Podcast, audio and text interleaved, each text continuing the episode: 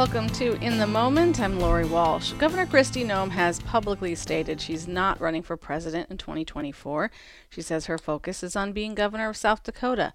Her opponents think she might be vulnerable in that regard. Today, we're going to talk a little about how local politics is national and national politics has become local. And our guests today are political scientists from South Dakota State University, Lisa Hager and David Wiltse. Lisa, welcome back. Thanks for being here. Thanks for having me. Dave, thanks for being here as well. Good morning. We're going to start with the national and uh, the impeachment, the second impeachment of Donald Trump. As we look at um, that as it impacts the future of national politics, Governor Kristi Noem has been, uh, you know, campaigned heavily for Donald Trump to, for reelection, unsuccessfully, of course does the impeachment and how people like Senator Thune and Rounds and Congressman Dusty Johnson voted, how uh, Governor Kristi Noem responded and talks about the president, are there political impacts, uh, implications to this impeachment um, going forward? What do you think? Let's start with uh, Dave Wiltse today.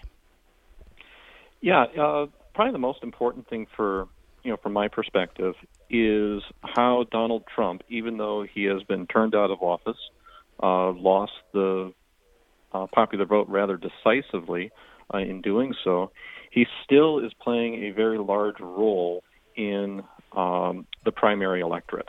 And this is, you know, we're not used to this sort of thing uh, happening after somebody's uh, lost an election. Typically, uh, candidates have kind of exited the scene and they let others within the party filter up and uh, take the mantle. Um, but the party itself and the institutions of the party, like the DNC, the RNC, and the other committees, um, they they're very weak in, in some fundamental ways, and they don't really have a way of moving past Trump uh, if he wanted to, uh, if he wants to stay uh, in the national spotlight like, like this. And the problem for the party is that being such a divisive force and being a divisive force within the party itself uh, really puts them in a tough spot as they try to position themselves uh, for the upcoming elections, both the congressional elections and ultimately uh, the 2024 presidential contest. And and then Lisa, we have Governor Noem, who not only supported Trump, but who wrote very publicly that the Republican Party needed to get its act together and focus on more than just uh, keeping taxes low, but to stand for something rather than against something. Talk about that as it plays out in the sort of national RNC conversation and, and her political future. Right. So right now, what we're seeing is Republicans really kind of being split between those who follow Trump and those who are looking for the Republican Party to distance itself from Trump. So we've seen that with some of our state politicians, some who much more closely align with former President Trump, like Governor Kristi Noem, and then those who have been a little bit more distant when it's come to things relating to the impeachment trial, like Congressman Johnson. And so I think we see that happening across the board in the Republican Party, but yet there's also some concern about what distancing the party from Trump means. So we saw Senator Lindsey Graham come out yesterday and really talk about his concerns regarding the Republicans' chances moving forward. So there's some who really would like to move on from Trump, but the question becomes really can the party fully move away from him with Trump having such the following that he does?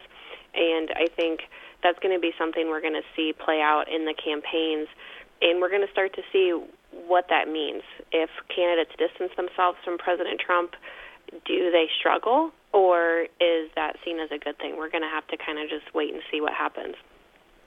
And in South Dakota, it doesn't seem that there's any risk that uh, you know this state wouldn't go for Trump in a, a Congress against a contest against perhaps any Democrat at this point. But I am reminded of Dennis Daugaard and how he famously was uh, voting for John Kasich, and and I'm wondering about the leadership of a governor in a state to sort of signal to state Republicans um, that the the decisions that they make should be nuanced and based on their conscience and and and whatnot. So let's talk a little bit more about Governor Noem because in the meantime, she is governor and she is tackling some very um, difficult conversations about marijuana and private property and abortion. And this is all part of her work as governor, but it also seems to be very much I- indicative of um, her desire to get a national audience, at least um, on national, uh, you know, media outlets, for example. So let's talk a little bit about um, marijuana legislation, what voters wanted, and what we're seeing unfold n- now. Professor Wiltse, you want to start with that? Well, it's you know it's kind of an interesting uh, position where South Dakota, you know, very unexpectedly um, passed the recreational marijuana law, and you know as this thing was going through, it was clear that the entire Republican establishment was opposed to it, um, and you know they were they were kind of taken off guard uh, by its passage. You know the thing is though, I, I don't really see a huge cost for any Republican really to stand up and try to resist this.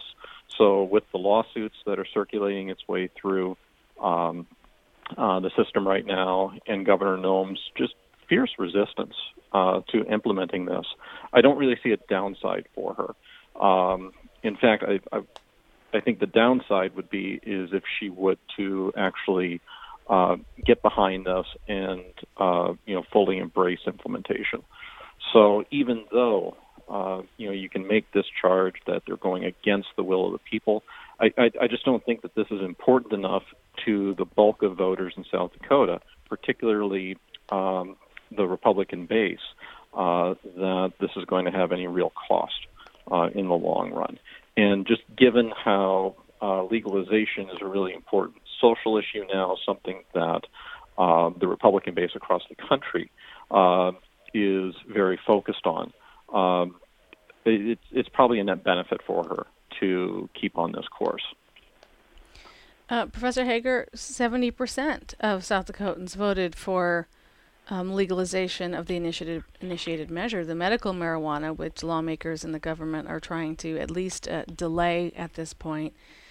Um, is there a benefit to her of sort of stepping out and saying, especially after so much conversation about personal responsibility and people making their own choices, that does her approval rating go up by taking this on? Right. So at this point, we're seeing quite a bit of chatter about kind of the contradictory messages that are coming out of the governor's office because we have that sort of rhetoric being used with respect to masks and responding to COVID 19, but then it not applying to things relating to recreational or medicinal use of marijuana.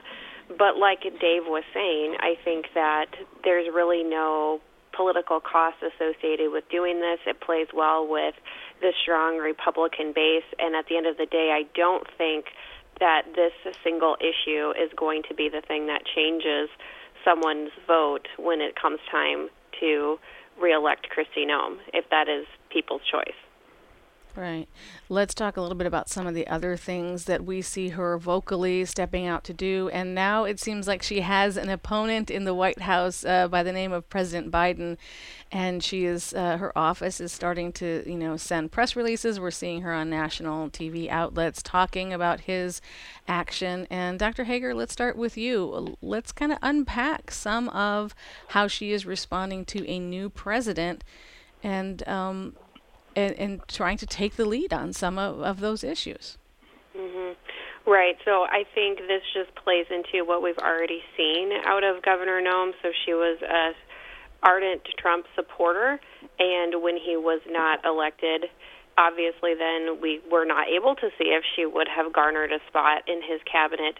So I think by taking up these charges against various things that the Biden administration is working on, various executive orders relating to the treatment of transgender individuals, among many things, I think that is just continuing to show that she is more obviously a Republican who sides with Trump, which then can help her later on politically. So there will be another presidential election, and she will be continued to see as one of these Republican darlings within the party.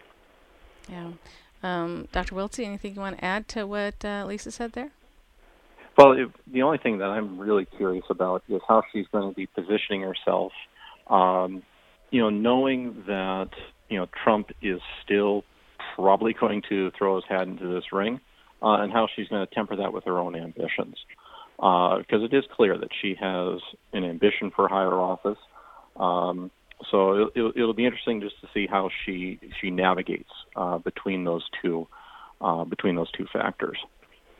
Yeah, let's talk a little bit about her approval levels and you know what that means for national office and what it doesn't mean because and, and uh, in some ways she could be very popular here at home and not pull in any voters from you know a state like California for example. So at what point does she look um, nationwide and think about some of the things that she's doing and how they're going to play out in a, in a general election? Uh, maybe uh, Lisa, let's start with you on that one.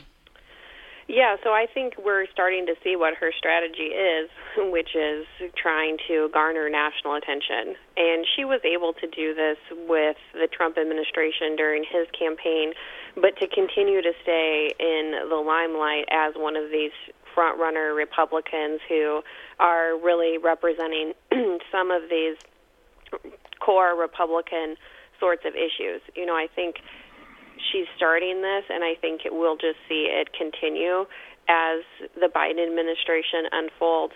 So similar to like what Dave was saying, so that she can try to put herself in a good position where she is having to try to balance her own ambition with that of former President Trump. Um, as far as Noem, I think it's going to be very interesting. Dave can also speak to this, but Noem tends to pull in less support than typical Republican candidates that we've seen, and we got that sort of data from the poll that we conducted at South Dakota State University of registered voters in South Dakota. So to see if that sort of lack of support that's not nearly as strong as you'd see for a typical Republican candidate transfers over to other states would be interesting. Yeah. And Dave, add to that this idea of, you know, an opponent right now, if she says, you know, loudly, I'm not running for president in 2024. She waits to see what uh, President Trump or Donald Trump uh, is doing and whether he throws his hat in the ring. But here at home, for governor, no one has come out and said they're going to challenge her for uh, governor, although I think people are campaigning pretty hard for Billy Sutton to take another run at this since he was close to defeating her before. Who, who is her opponent here at home right now because sometimes dave it seems like her opponent is the media and she spends a lot of energy trying to point out what uh, media outlets have done wrong. Um, but yet we don't see a democratic or independent opponent to her at this point. Yeah uh, you know the media is always the perennial target of uh, a lot of conservatives so that, that's no surprise. Uh, but she is very popular amongst republicans here. Uh, one thing our polling found was that she, within the party, uh, she's probably the most popular politician in the state. Um, you know, she's ahead of Thune amongst Democrats and Johnson amongst Democrats and virtually every other Republican we asked about, even Donald Trump himself. So uh, it's clear that she's not going to have a primary challenger, but no one would even think about taking taking her on. Uh, it would just be uh, too too hard of an uphill uh, fight for him. But she is, like Lisa said, fairly soft amongst um, um, other candidates in the state in statewide uh, polls. So this is an opening for someone like Billy Sutton. And if she does show any kind of weakness amongst independents uh, relative to what she did before, uh, this could be a, an opening uh, for him to uh, make a strong um, make make a strong uh, challenge once again. I don't know if it will be enough I mean, any Democrat is going to be uh, facing an uphill battle in this state, uh, but you, you, you, it's it's too far to tell uh, in terms uh, of time here. But I, if I were him, I would I'd be seriously weighing uh, another shot at this office. Yeah. Does the pan- does the pandemic response of the state, the things that she did, you know, we're coming up on a year um, you know, thinking of when she, you know, sent kids home from school so they could be clean for two weeks. You know, canceled the basketball tournaments, and then in May went to the the back to normal plan. Did a lot of campaigning for the president. The Fourth of July um, came, you know, came to be a, a large event that was hotly debated. as we get further away from that, however, and we see more of the successes of the state, how well vaccination has gone compared to other states, for example, and people forget a little bit about November and December. Um, does the pandemic response hurt her or help her in the future? Lisa, what what do you think? I think it's going to help her in the sense that she can say, early on when COVID hit, we did what pretty much everyone else did, really tried to shut things down for the most part. But then we started to realize that South Dakota really didn't have quite the numbers. And okay, yes, then later on the numbers did spike quite considerably. But, you know, at that point she can say, I had chosen at that point to follow what we saw many Republican governors doing, which was allowing people to make their own personal choices. So if people felt more comfortable quarantining and wearing masks, then they could do that. Others were able to conduct their business as they saw fit, not wearing masks, maybe not quarantining that frequently, things like that. So I think it plays into more of this, you know, self-determination sort of stance that she's taken throughout the COVID-19 pandemic. And I think anything that maybe was a little unpopular with how she responded early on will be quickly forgotten. Hmm. Dave, do you agree with that? The longer yeah, we um, move forward in this, the the better um, her administration and uh, her leadership will start to look to South Dakotans and people in the rest of the country. Uh, certainly with South Dakotans, um, you know, I basically agree with everything Lisa just said, but I would add that um, one thing that was just crystal clear in our own polling and polling uh, elsewhere across the country is that our impressions of COVID response, COVID policy, all the mitigation efforts down to, you know, washing your hands more often, wearing a mask, all that stuff is all conditioned on um, uh, partisanship. So mm. uh, South Dakota is just primed in a position to be more accepting of her approach simply because we are such a, a, a Republican state. Uh, so as a little bit of time does pass, um, whatever failures there may have been, I think really will wash away.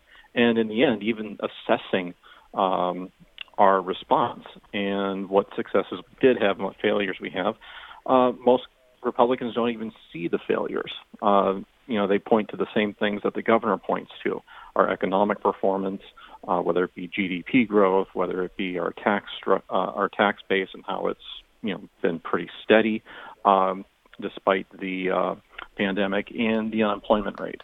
So where Democrats see stunning failures, um, Republicans are just primed to see those very same things as successes. It just hmm. it just speaks to our polarization. Right.